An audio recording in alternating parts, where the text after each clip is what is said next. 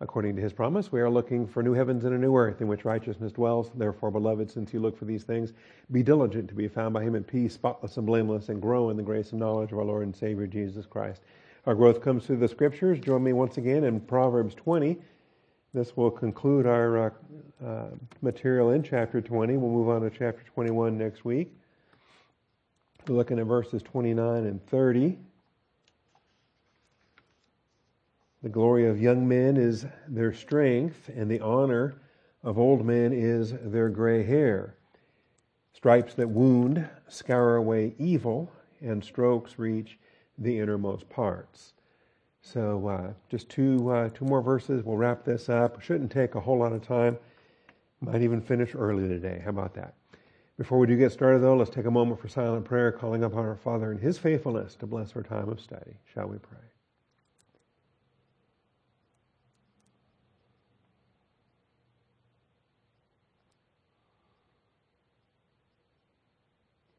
Heavenly Father, we thank you for this morning and the truth of your word and the blessing we have to assemble together.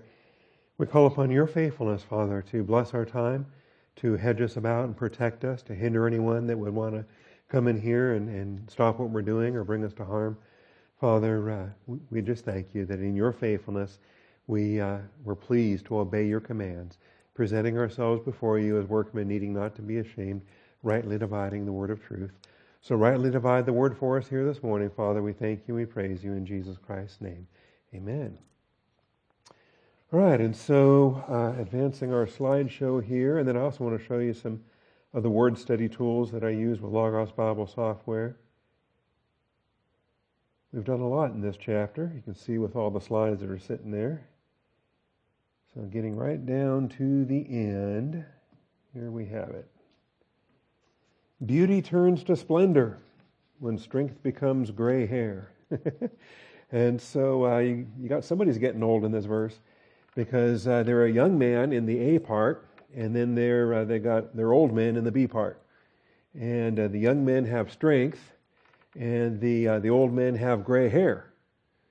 So when you're just making these observations between you know 29A and 29B, you can see the contrast, you can see the progression but you're not seeing a contradiction in a sense, because I don't think the text is, is placing them as opposites or something wrong or something. I think it's describing the way life normally works and actually describing two kinds of beauty, two kinds of glory, two kinds of honor.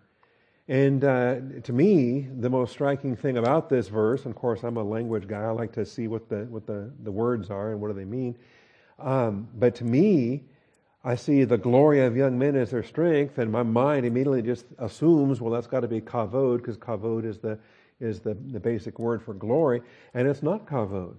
In fact, it's a very unusual expression for glory. Same thing with with uh, the honor. That's not kavod either. It's another unusual word for glory or honor. And so, what are these synonyms? What are these terms that are not quite kavod, but what are they trying to convey? And so, this is what we want to see and so, really, it's two different kinds of beauty. They both can be translated beauty. Uh, it's just that the, the beauty of strength is one kind of beauty, and the beauty of gray hair is a different kind of beauty. And, uh, and the Word of God describes them, and, and we should appreciate both. We should appreciate every stage as the Father brings us through in, in our human lives. So uh, that's why when I wrote point 28 here, I, I, I like the way it came out. Beauty turns to splendor. It's just a different kind of beauty when, uh, when strength becomes gray hair. And sure, yeah, he's not as strong as he used to be, but man, think of the wisdom he has now. Think about the grace and the blessings he can supply that, uh, that he couldn't have done when he was younger.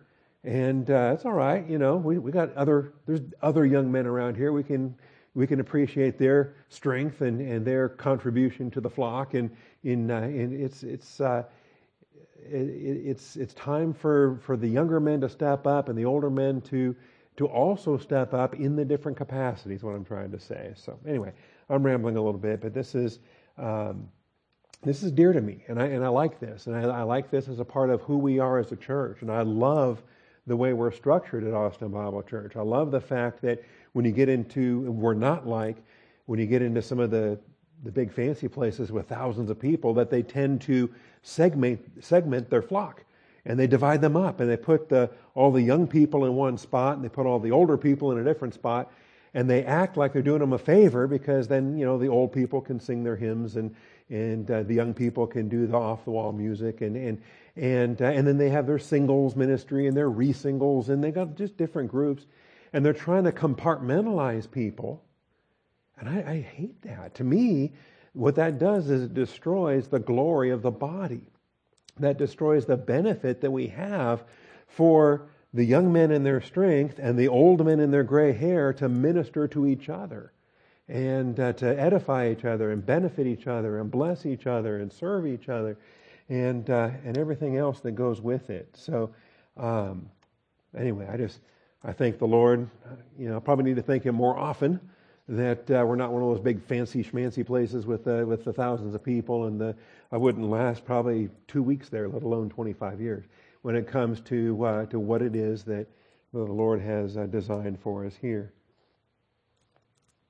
All right, so let's take a look at it like uh, we started to do last week, and we'll take some more time to do it here this week.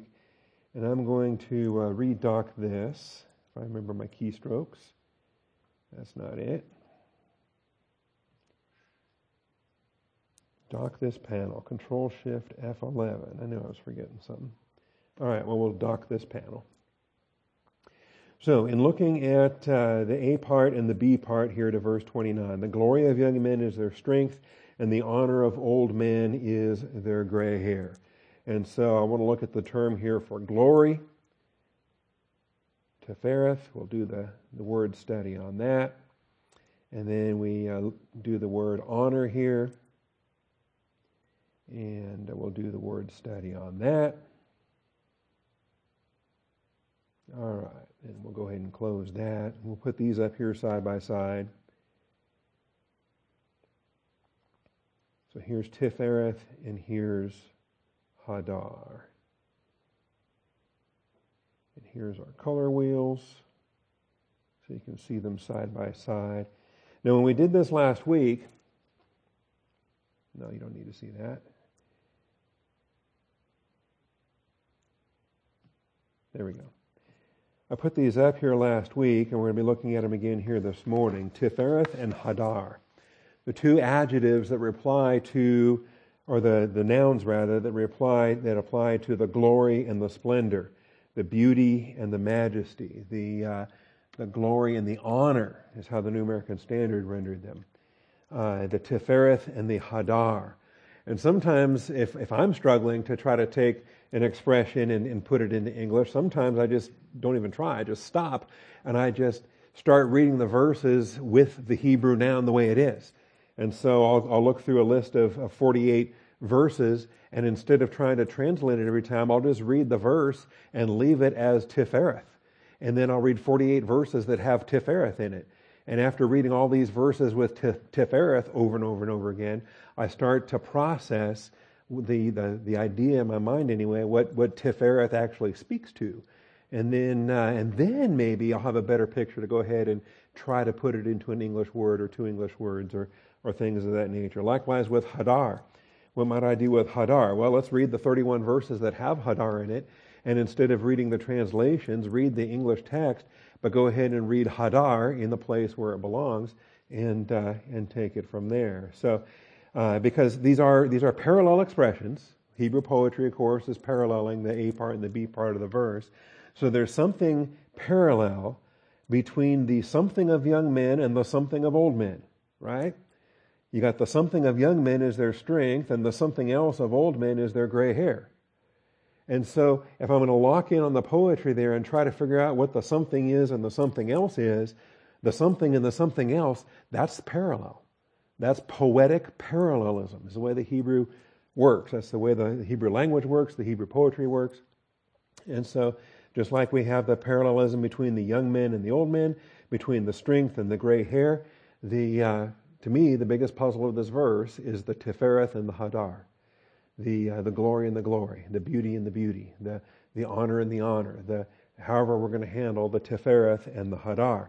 That's what's, uh, that's what's being emphasized. And to me, um, you already know my conclusion. because to me it's not two different things, but it's a different kind of thing. It's a different kind of beauty. It's a, it's a difference of degree, not a difference of, of uh, any other kind of difference there. So beauty does turn into splendor. It is a progression from the Tifereth to the Hadar, at least in this context. Maybe not in every context, but in this context we see it there. And one thing to spot is um, where is the one thing to spot? Is uh, Psalm 96 6. That's the one thing to spot. For those of you with sharp eyes that are very clever, you've already spotted on the slide here that Psalm 96 6 is, is found in both, both places. That uh, both Tifereth and Hadar are present there in the same verse, the same way that they're present here in the same verse in Proverbs 20 and 29. So these are the things that we can do with it. And uh, again, when you look up your color wheels and you look up your word studies and the, and the Logos software that helps you to do this, you can notice with, uh, with Tifereth there on the left that uh, it's, it's rendered glory. And I already showed you last week how unusual that was. The, um, let me just bring that up for you too, as long as I'm doing this today. And we've got time. Like I said, I don't expect these two verses to take us the, uh, the whole hour.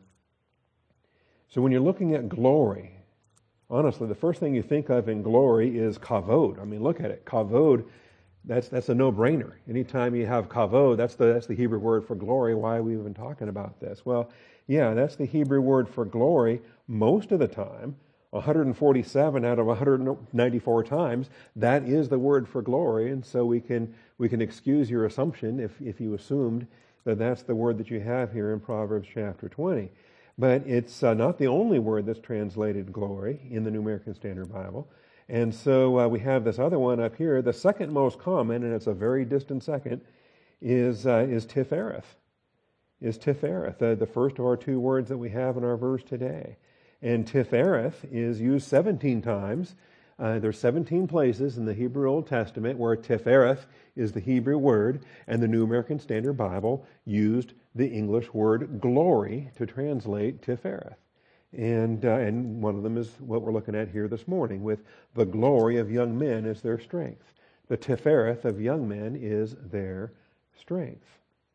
So, because it's so unusual, because it's not kavod, and um, and you realize this is why you have to do word studies redundantly and repetitively, and and that you just can't say, oh well, look at that Tifereth 17 times that that Tifereth is uh, is uh, glory.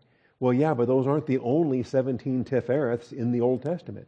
There are other Tifereths in the Old Testament that are translated other things besides glory, as uh, as we see in this wheel here because Tifereth actually shows up 48 times. 48 times that Tifereth is in the Hebrew Old Testament, and it's only 17 of those where it's translated glory. Otherwise, it's translated beauty, it's translated glorious, it's translated honor, majesty, boast, pomp, um, adornment, jewels, pride. So you see uh, quite the uh, quite the spectrum there. Here's the beauty reference references, and there's 15 of those. Like the garments that the high priest would wear. Uh, we're told in Exodus 28, you shall make holy garments for Aaron your brother, for glory and for beauty. You shall make holy garments for your brother, for glory and for beauty. And this is a nice verse because this shows us the kavod for glory like we expect. The normal word for glory is there, but it's not only is it the garments are for kavod, the glory the garments are also for tifereth. They're for glory and for this other thing we're trying to nail down today. Okay, this other thing we're trying to describe, and I, and I think beauty is probably my my uh, my favorite rendering on this. But for glory and for beauty, for kavod and for tifereth. And so we see it there. Anyway, these color wheels are very useful and you can expand them one by one. If you only want to see the places it's rendered majesty, you can do that. And you can find it there in Esther 1 4. This is when Xerxes wants his wife to dance for him, and he wants having a party with his, uh, with his fellow lords. So he displayed the riches of his royal glory and the splendor of his great majesty for many days, 180 days. And so here we got a lot of terms. because we got kavod, we got glory, but we also have beauty, we also have majesty, we also have splendor. So there's a lot of things that uh, Artaxerxes is, uh, that Ahasuerus there is displaying in uh, Esther 1 4. So the royal glory, that's the kavod. The splendor is something we haven't even seen yet, the yakar. And then the majesty is the tifereth. All right. So you see how fun this is? I say fun, you say boring. It's all a matter of perspective. But see, these are the things. And so you start with a word like here, glory, and you ask yourself, well, what's the Hebrew word under that word? And that's when you learn that it's Tifereth. And now you've got two puzzles to chase down. Because you've got to chase down, well, what other Hebrew words are also translated glory? And you get a list of those. And then, then you find out, okay, now Tifereth, what other English words is Tifereth translated as when it gets put into English? You see what I'm saying? And so essentially every word study is minimum of two, usually three or four different word studies all combined. Again, I didn't, uh, what did I do here? If you just want to look up glory,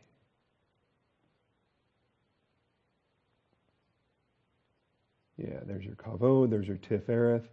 Here's a whole bunch of other minor ones, including that one that we would have seen. There's Hallel. That's usually translated praise, but there's a handful of places where it's glory. And Yakar, that was the one that uh, we were just looking at in Esther. Actually, this is an Aramaic equivalent of that. Savi. Huh, like Savi, that's interesting. All right. I'm going to stop there. I'm going to get lost. I'm going to start doing more of these. We don't want to do these. All right. What we want to do, though, is find out Tifereth and Hadar. Tifereth and Hadar. How are we going to render them? How are we going to render them where they are not strictly synonymous, but where they are connected? Where do they intersect? Where is it that they are somewhat close? Okay? And so with, with Tifereth, it's glory, beauty, glorious, honor, majesty, boast, pomp, adornment, jewels, or pride. With, uh, with Hadar, it's majesty, splendor, majestic, honor, array, dignity, jewels, beauty. So there's a little bit of overlap there. We see some overlap. They're, they're, uh, both of them are attractive things. Both of them are things that you wouldn't complain about if, if your wife had them right? You wouldn't, uh, you, you would say, okay, here's a quality like beauty or adornment or, or splendor. Okay, this is, this is admirable. This is desirable. It's positive. And where do they overlap? Is it in the majesty? Well, yeah, there's several times that Tifereth is rendered majesty, and then Hadar is very commonly rendered majesty or majestic. So do we think that the majesty of young men is their strength and the the majesty of old men is their gray hair. Again, we don't want them to be, we don't want it to be the same word because they're different, but we want them to be close. So majesty and splendor would do that. Or splendor and beauty would do that.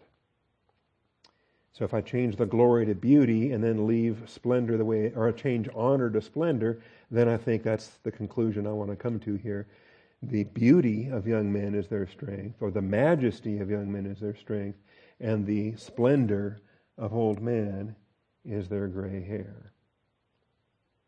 The adornment, the array. Here's a verse Doug's been puzzling over for a long time. In holy array from the womb of the dawn. Your people will volunteer freely in the day of your power in holy array from the womb of the dawn. Your youth are to you as the dew. And that's been a puzzle for years. We've been talking about this. What's that about? Well, sure seems majestic. Sure seems to be a splendor or a beauty or a glory. It seems to be a hadar. And, and maybe that's what we ought to do, just stop and read every single one of these and, and get the sense of hadar every time we come to it. And then maybe we'll have a, a more of an intuitive or more of a, of a fluent understanding.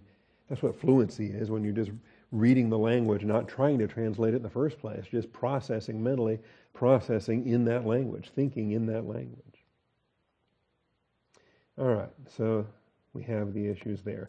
Let's go ahead and look these verses up because I don't think we did that last week. Let's look up the Tifereth, let's look up the Hadar, and then we'll move on to the discipline that we have stripes that wound scour away evil. And the benefit we have is we can thank God when we have the stripes because there's a benefit to the stripes, that there is a cleansing, that it scours away. And, uh, and we need that. Sometimes that's the only thing that will scour it away. So, I'm going to go ahead and close all of these now. So I think we're done. And then I'm going to fly this thing back out again. Float this panel. And now that the panel is floating, it can sit on top of there just fine. See, we're getting the hang of this. Who says we're not one of those big fancy schmancy operations around here? All right. We even have a YouTube. How about that? Let's start with Exodus 28. We were just there a moment ago, actually, in talking about these garments. So bring near to yourself Aaron your brother, his sons with him from among the sons of Israel, to minister as priests to me. Aaron, Nadab, Abihu, Eleazar, Ithamar, Aaron's sons. This is back when he had four sons. He's going to lose two of them. All right. And then moving forward to the next generation, it's only Eleazar and Ithamar that, uh, that, that continue. So bring them near. You shall make holy garments for Aaron your brother, for glory and for beauty. You shall speak to all the skillful persons. These are the, the ones endowed with wisdom, whom I have endowed with the spirit of wisdom, that they may make Aaron's garments to consecrate him, that he may minister as priest to me. And these are the garments which they shall make a breastpiece, and an ephod, and a robe, and a tunic of checkered work, a turban, and a sash. And they shall make holy garments for Aaron your brother and for his sons, that he may minister as priest to me. Now, it's curious to me, there's no, there's no equivalent of this in the New Testament, and there's no concept that a New Testament believer priest, after the order of Melchizedek, is expected to dress in, in, uh, in a tangible way, in a physical, visible way. We don't have, you know, the, the Catholic priesthood invented robes and vestments and whatnot, but, but they were busy trying to replicate law and, and have, a, have a calendar and have a, have all the things that the New Testament never gave us. So they made it up themselves. We don't have that. The fact is, our priesthood is a heavenly priesthood. Our, our spiritual service is invisible to the visible eyes of this, of this physical world. And so uh, we don't need these garments. We have spiritual garments that we wear, and uh, we can appreciate those kind of things. Having said that, why does this earthly priesthood, why does the Levitical priesthood, why do they have these kind of garments? And what is special about standing in the presence of God's holiness or representing God with God's people? Uh, in other words, might we in liberty want to dress up on a Sunday, for example? Is there anything wrong with that? Is that not legalism? Or is it just simply the recognition that, you know what? I am with God's people on the Lord's day, assembling together to receive instruction, I want to honor, I want to show reverence, I want to, um, I want to demonstrate to the world and to God and to myself and whatever that today is a different kind of day. And so Romans 14 says that some believers have that conviction, other believers don't. And, uh, and we just we have grace one to another as we live out our convictions. Anyway, that's my two minute sermon on dressing up in church. All right. But the garments for Aaron here, for glory and for beauty, for kavod and for tifereth. You shall make holy garments for Aaron your brother, for glory and for tifereth. Likewise, verse 40.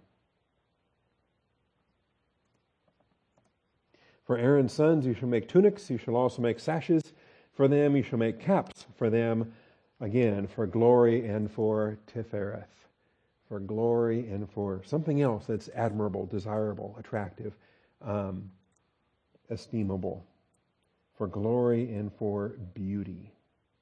Deuteronomy 26 19. By the way, the only reason we're, we're reluctant to use beauty as the regular translation is because it's not the normal word for beauty. Okay? There's other normal words for beauty, including uh, the, the adjective good. If somebody of good face or good body or good, there's, there's idioms for beauty that, uh, and, and then there's just Hebrew adjectives for beauty. And uh, beyond Tifereth. So there is a slight reluctance to, uh, to render it as beauty based on that. All right, Deuteronomy 26 19. Context here is how God appreciates Israel and honors them and blesses them. Verse 18 says, The Lord has today declared you to be His people. He didn't pick the Greeks, He didn't pick the Romans, didn't pick the, the Americans. He picked Israel, the Jews. The Lord has today declared you to be His people, a treasured possession, as He promised you, and that you should keep all His commandments that he would set you high above all the goyim, all the nations, the Gentiles, which he has made for praise, fame, and honor, that you shall be a consecrated people to the Lord your God, he has spoken. Now, which of those terms do you think is Tifereth? Praise, fame, or honor? It's a puzzle, isn't it? Okay. It's the first. No, it's not the first one. Tehillah, Shem, Tifereth. All right. So it's the third one. It's the one for honor. Well, how come it's translated beauty in these other places and it's translated honor here? Because it's, uh, it's a little rascal. We're trying to nail it down. And uh, as, a, as a descriptive adjective, there's context that beauty fits better, there's context that honor fits better. But really, anything wrong with putting beauty here? He has set you above all nations which he has made for praise, fame, and beauty, that you shall be a consecrated people to the Lord your God. He has spoken. If God thinks that Israel is a beautiful people, well, then I think Israel's a beautiful people too. Okay? Praiseworthy, famous. It's for his praise, his fame, and his beauty anyway. Hmm. All right. Esther 1 4.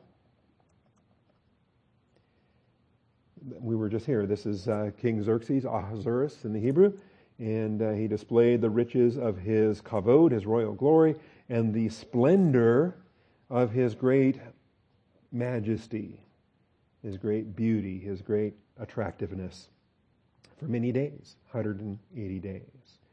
And then they gave a banquet, and uh, this is when he has to fire the queen and uh, the opening to the book of Esther, I think we're familiar with.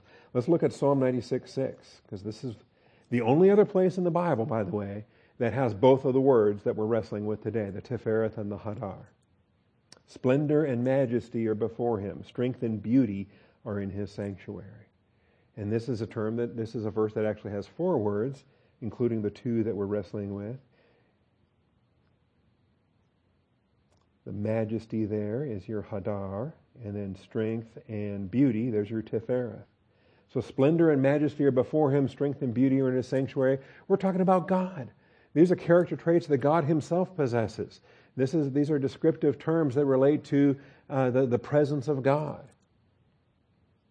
Splendor and majesty are before him, strength and beauty are in his sanctuary. If that's characteristic of God himself in his own existence and his own heavenly majesty, is it any wonder why he wants his priests to be dressed accordingly? He wants his priests to likewise have a splendor and beauty in, as they approach him, as they minister to him on behalf of their people. Shouldn't surprise us at all.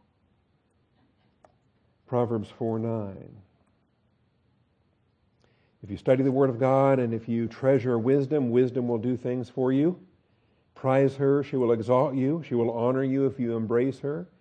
She will place on your head a garland of grace. She will present you with a crown of Tifereth, a crown of beauty. So if you dedicate your, your life to obtaining wisdom, and the, the metaphor places wisdom here as a girl, as a woman, that uh, this is the kind of the right kind of woman you want to embrace, not the harlot, but wisdom of God's word. She will present you with a crown of beauty, a crown of Tifereth.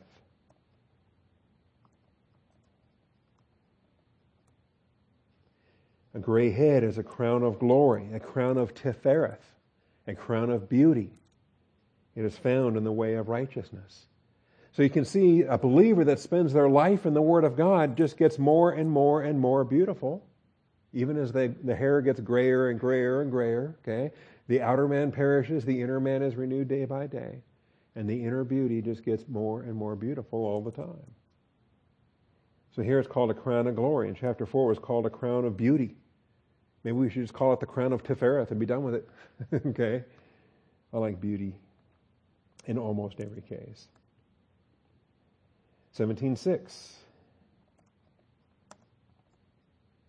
Grandchildren are the crown of old men, and the beauty of sons is their fathers. The Tifereth of sons is their fathers. Why is the Tifereth of sons their fathers? I thought the Tifereth of young men was their strength. Okay, well, we're getting ahead of ourselves. That's chapter 20. Right here in chapter 17, the Tifereth of sons is their fathers.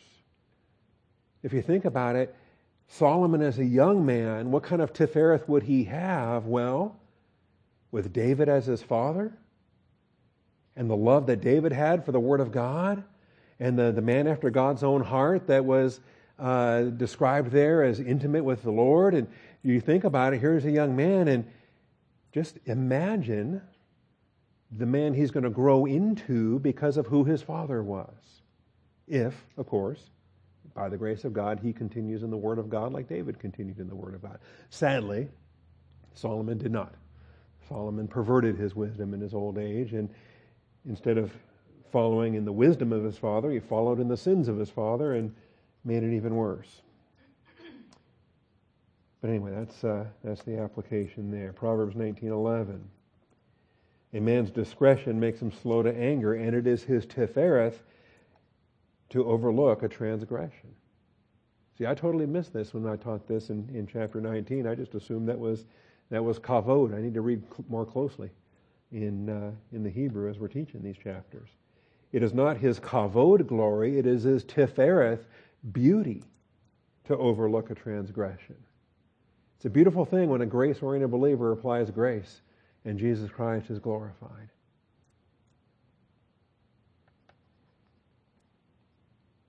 Isn't this amazing?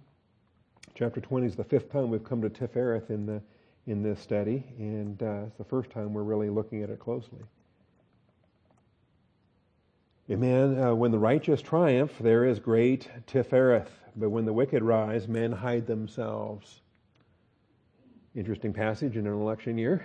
you got to wonder, what kind of government are we going to have? What kind of uh, president are we going to have? A righteous or a wicked president? Well, on the one hand, there is great Tifereth. On the other hand, men hide themselves. So these are our Tifereth verses. Then we have our Hadar verses. Starting here in Proverbs 20, 29, so we've already read that. The Hadar of the old men is their gray hair. How about Proverbs 31? Ladies have been looking forward to this since we started the, Hebrew, the uh, Proverbs series. Strength and dignity are her clothing, and she smiles at the future. It's the, the hadar there is the dignity. Strength and dignity. Here's a splendor, here's a beauty that's a uh, beauty of dignity. It's not, you know, when you think about true beauty and attractiveness in, in, in our culture thinks it's, it's that, that immodesty equals beauty. It's, it's, the, it's the opposite. True modesty is true beauty in the biblical sense dignity. Anyway, we have the, uh, the description there. How about Psalm 45? Gird your sword on your thigh, O mighty one. So this is, uh, this is the Psalm of the King, Psalm 45, and the recognition that, that uh, it's, a, it's a love song as the queen is praising her king. My heart overflows with a good theme. I address my verses to the king. My tongue is the pen of a ready writer. You are fairer than the sons of men. Grace is poured upon your lips. Therefore, God has blessed you forever. Gird your sword on your thigh, O mighty one. We have language here of El and Elohim and language that, uh, actually, it's Gibbor. See, I've got to check these things before I misspeak.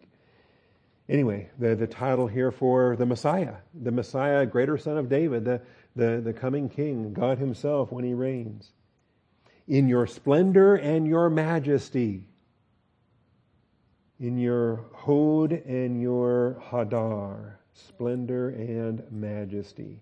In your majesty, ride on victoriously for the cause of truth and meekness and righteousness. Let your right hand teach you awesome things. Your arrows are sharp, the peoples fall under you. Your arrows are in the heart of the king's enemies. He has victory on the battlefield. He conquers at Armageddon. He brings in the kingdom.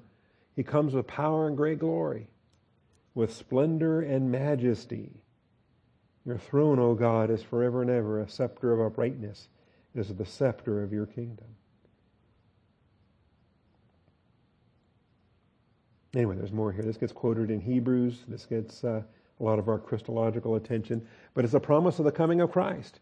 When he comes in the second advent, it's going to be a beautiful thing.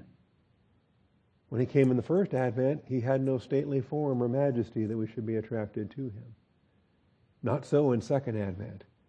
When he comes to conquer, and the first advent was humble riding on a colt. Second advent is conquering riding on a white stallion. And there's so many contrasts between first advent and second advent. All right, we've already looked at Psalm 96, 6. Psalm 110, we saw in passing.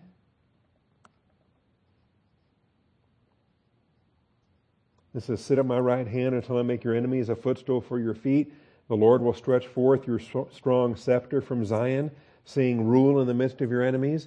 So Jesus finishes his work in the church age and he goes forth to conquer. He's going to rule in the millennial kingdom, rule in the midst of your enemies. And at that time, your people will volunteer freely in the day of your power in holy array from the womb of the dawn. And there's a lot of puzzles there. But the holy array, that's your splendor, that's your hadar. And uh, does it apply to the people or does it apply to Jesus in holy array in the womb of the dawn? Your youth are to you as the dew. You're a priest forever according to the order of Melchizedek. We looked at a lot of this in the, the Hebrew series, obviously. Then finally, Isaiah 53 2, which I mentioned a moment ago. Jesus in his first advent. Who has believed our message? To whom has the arm of the Lord been revealed? For he grew up before him like a tender shoot and like a root out of parched ground. I mean, he could have come from heaven as an adult male riding on a white horse and conquering. He's going to do that next time. Couldn't he done that last time? No, last time he came and was born of a virgin. Last time he humbled himself to the point whereby he entered into a, a pregnant womb and, and uh, took on human flesh, hung out for nine months, got birth in a barn. Okay? and then, as he grew up, he has no stately form or hadar, majesty, that we should look upon him, nor appearance that we should be attracted to him. And we've seen this repeatedly, both with Tifereth and with Hadar. However, we render this in English, both qualities are desirable, both qualities are uh, attractive. But his first advent was not attractive. He was a man of sorrows, acquainted with grief. He was despised and forsaken of men, a man of sorrows, acquainted with grief. He had a tough life. His dad probably died shortly after his 12th birthday, and, and he's helping, you know, raise four younger brothers and at least two younger sisters. He's got a lot of responsibilities as a carpenter. And uh, you can imagine what was his life like? Probably not a lot of laughing, not a lot of happiness, not a lot of. He was a man of sorrows, acquainted with grief. Anyway, this is the description of him in his first advent. Nor appearance that we would be attracted to him. So he's not on the cover of uh, the fashion magazines, and he's not, uh, you know, a featured uh, TV celebrity. But his second advent, the Hadar is there. Psalm 45. Right on, right on in majesty. So, um, all of that gets recapped in how I worded it in the original point. Beauty turns to splendor when strength becomes gray hair. It is a very splendorous beauty. It's an intense beauty. It's a, it's a mature beauty. It's a developed beauty. It's a different kind of beauty. It is a splendor and majesty when strength becomes gray hair. You know, and it's, I don't know. I mean, we have earthly illustrations. We have um, in, in, in, secular life and in normal life. I mean, anybody that, that, that you, any important person, any, a king, a president, somebody in authority, and you, and you know that's who they are, and you know that's the position they have, and you know that when you're when you're in their presence, that that um, you know you want to be respectful and you want to be uh, honoring and you want to be appropriate and and uh, you certainly don't want to be ugly or threatening because the Secret Service will uh, deal with you, okay, uh, or bodyguards or, or whatever. Uh, when you're in the presence of majesty, you, there, you it affects, you know, your your your um, attitude and your and your demeanor and your interactions. Same thing if you're in the presence of of a extremely beautiful person, and then then you just you know, I, this is for boys at least. Uh, you know, you're growing up and there's a real pretty girl there, and then all of a sudden, man, your tongue just got tied and you, and you can't even speak. You're like Joe Biden in a debate. You're trying to, you're muttering and mumbling and you're not making any sense. And uh, although he did pretty good last night, I was impressed. Um, when you're in the presence of glory or beauty or majesty, it has tangible effects in your attitude, in your demeanor, in your interaction. So much so, and this is just in human terms, multiply it times infin- infinity, when you come face to face with the glory and the beauty and the majesty of God, more often than not, we see biblical characters just falling over like dead men, just dropping and, and, and stunning their, their human sensibilities in that, uh, in that exposure. So, um, yeah, a splendor or majesty of beauty and attractiveness. And that's what gray hair is. And so uh, I tell you, you know, I go to pastors' conferences and I encounter some of these old timers, and I'm just uh, I'm humbled and I'm in awe, and I and I I want to pick their brain. I want to sit down. I want to um, I want to learn. I want to uh, you know while I have those opportunities, I want to drive to Kansas and spend another day with Ralph because doing that last month was just a thrill. And this is uh, this is what we have. All right. Well. I guess that's enough there for verse 29. Let's talk about discipline. Stripes that wound scare away evil, and strokes reach the innermost parts. Now, isn't that interesting? How does strokes, how, how, do, how does a, a spanking, which, you know, hits the, the gluteus maximus, it, it actually hits more than the gluteus maximus. Okay, that's only in earthly terms. It's the physical striking. The spanking to the backside hits the backside and the, the parent is administering love to the child. But what's happening in the spiritual realm? What's happening as you're disciplining a soul, as a, as a uh, believer is being shaped? And so this is true of children, this is true of adults, this is true of discipline as God administers it, particularly through the Word of God. Personal discipline benefits us, it's to our benefit as the corporal discipline has soul benefit. Corporal discipline has soul benefit. Personal discipline benefits us. Scaring away evil? Great. I don't want evil hanging on me. And if that means it's got to be scoured away, well, scour. Whatever does it take. You know, if, if a little bit of rubbing doesn't do it, if, if just a little patty cake doesn't do it, if, uh, you know, if a lighter touch fails to scour away the evil, well, then the lighter touch is inappropriate. It's not called for. You need something harder than the lighter touch. You might need, uh, you know, the Brillo pad. you might need something that, uh, that, that scours, that scrubs, that, that scrapes. So that sounds painful. Yeah, yeah, it's painful.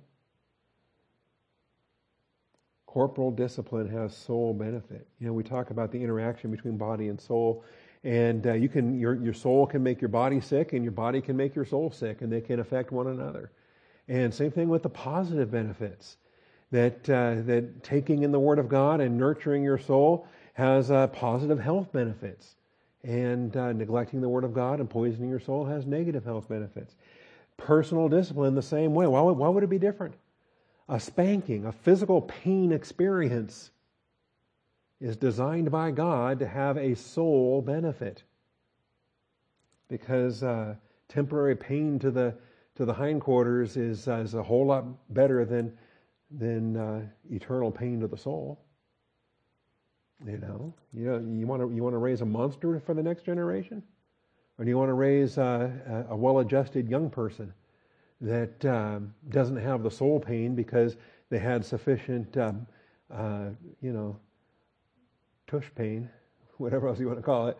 They had enough of the of the corporal discipline to modify their thought processes, and the soul consequences are lifelong the sting of the spanking goes away. So, uh, this is what we see here. Stripes that wound scare away evil, strokes reach the innermost part. And this is powerful because remember, uh, very little does reach the innermost part. We know that the Word of God reaches the innermost part because of Hebrews 4.12. That the Word of God is alive and powerful, sharper than any scalpel or two-edged sword, piercing even to the dividing asunder of soul and spirit, of joints and marrow, and is a critical judge of the thoughts and the intents of the heart. So we want our discipline, our child training discipline, and our adult discipline, we want all modes of discipline to be biblical discipline. That way, as it's being administered, it's the Word of God that's being administered, reaching the innermost parts. All right, so let's look at these.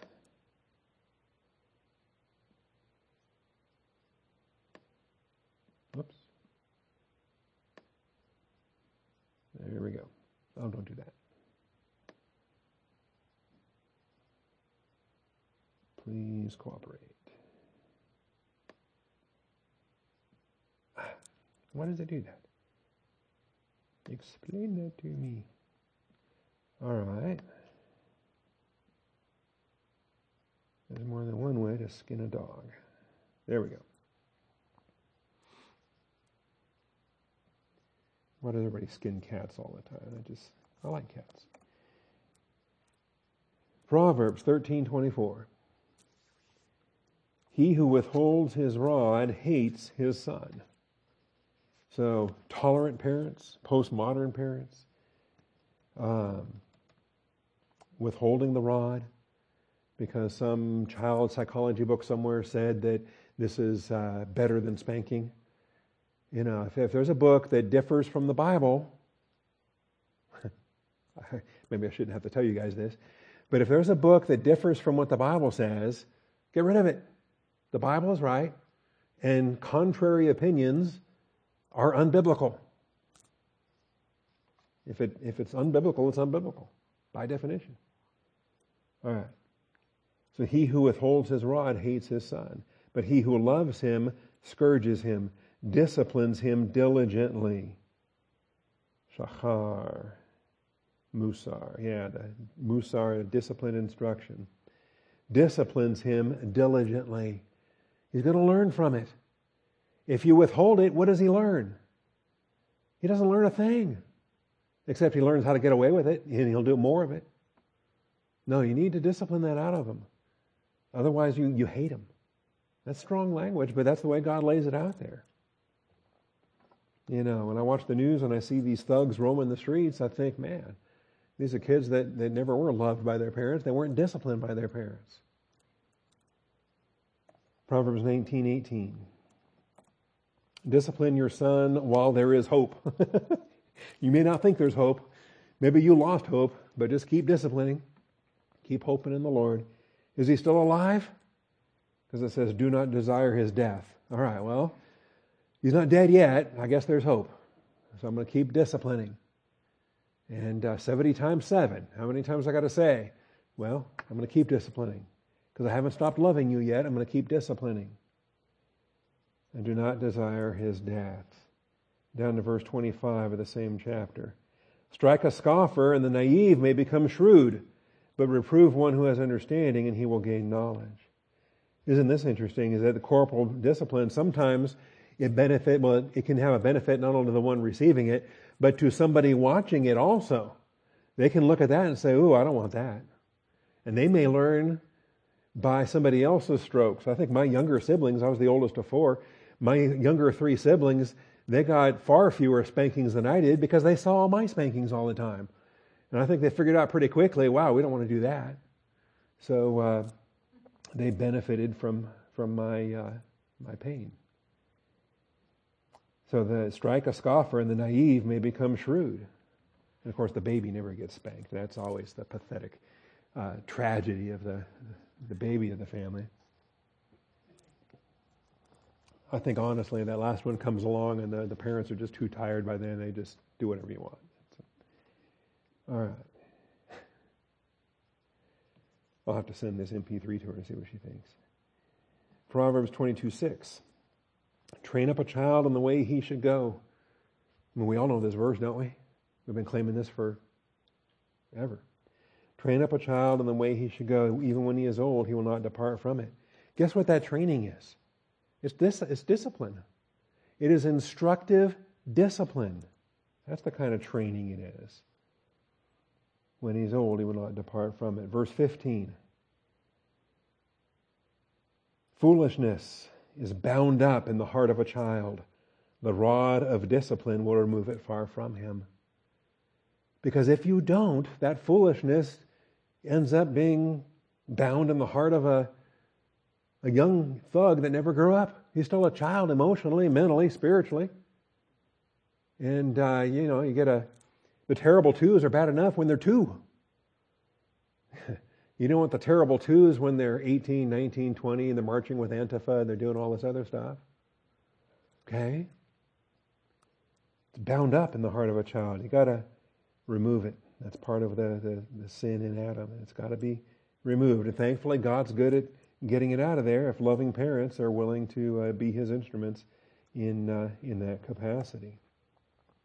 Proverbs 23, 13 and 14. Do not hold back discipline from the child. Although you strike him with a rod, he will not die. You shall strike him with a rod and rescue his soul from Sheol. Corporal discipline is not life threatening, not when it's administered appropriately. We're not talking about child abuse or, or uh, you know, carnal beatings or, or things that uh, beyond what the Scripture describes. But the, uh, the anatomy was designed the way it was in, in the wisdom of God's plan for uh, the, the, the, prime target to be so effective in, uh, in this function. And honestly, if you're an atheist, if you're an evolutionist, what, what, is the, what is the survival of the fittest value to the, to the, the rump? You know, I, I, wonder what the, I have a, my friend will probably tell me, but the, uh, you know, I don't see a survival of the fittest evolutionary value, but I see a design from the intelligent designer who said that's where you're going to discipline your child. And uh, there you have it. Proverbs 26 3. Did I say we were going to finish early today? I think so. A whip is for the horse, a bridle for the donkey, and a rod for the back of fools. So there you have it. You know, really, in the founding of our nation, up until modern times, we had corporal discipline even for adults.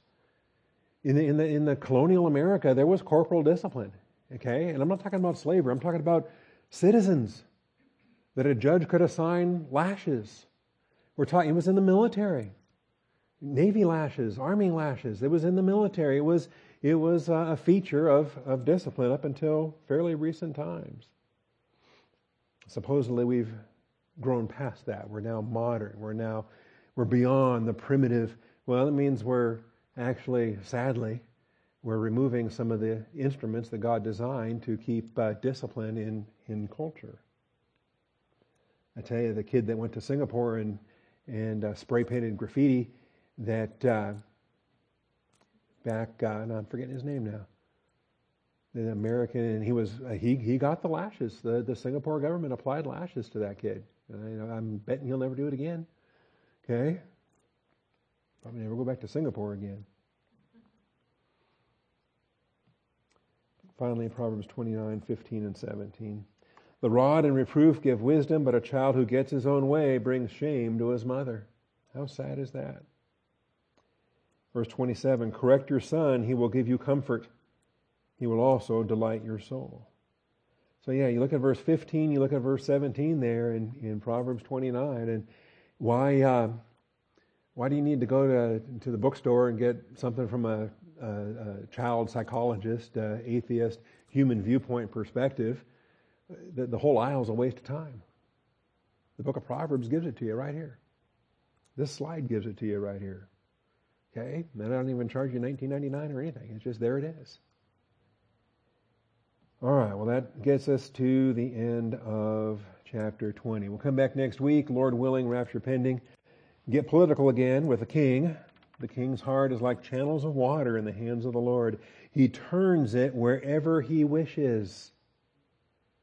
You say, well, I sure wish our president wasn't so, well, wasn't so what?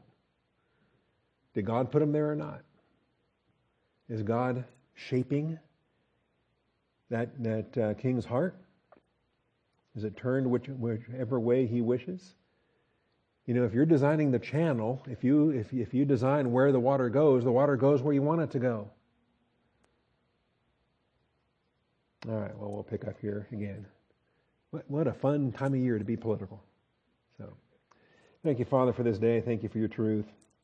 Thank you for your faithfulness in our lives. And I do pray as we study to show ourselves approved that we would see every area. Your word touches on our, our politics, it touches on our family life, it touches on our marriages, it touches on our work life. It, it, it, there's no facet of human experience that your word does not address somewhere. And, uh, and usually very comprehensively, Father, in, in, in every detail. Thank you that that your word sustains us from, uh, from beauty to splendor, from, uh, from young age to old age, and, and uh, every, every step of the way. And uh, right up to the day that you take us home, Father, we testify, great is thy faithfulness. So thank you for this time this morning. Thank you for a flock that is that hungers and thirsts for your word. And uh, just thank you and praise you, Father, in Jesus Christ's name. Amen.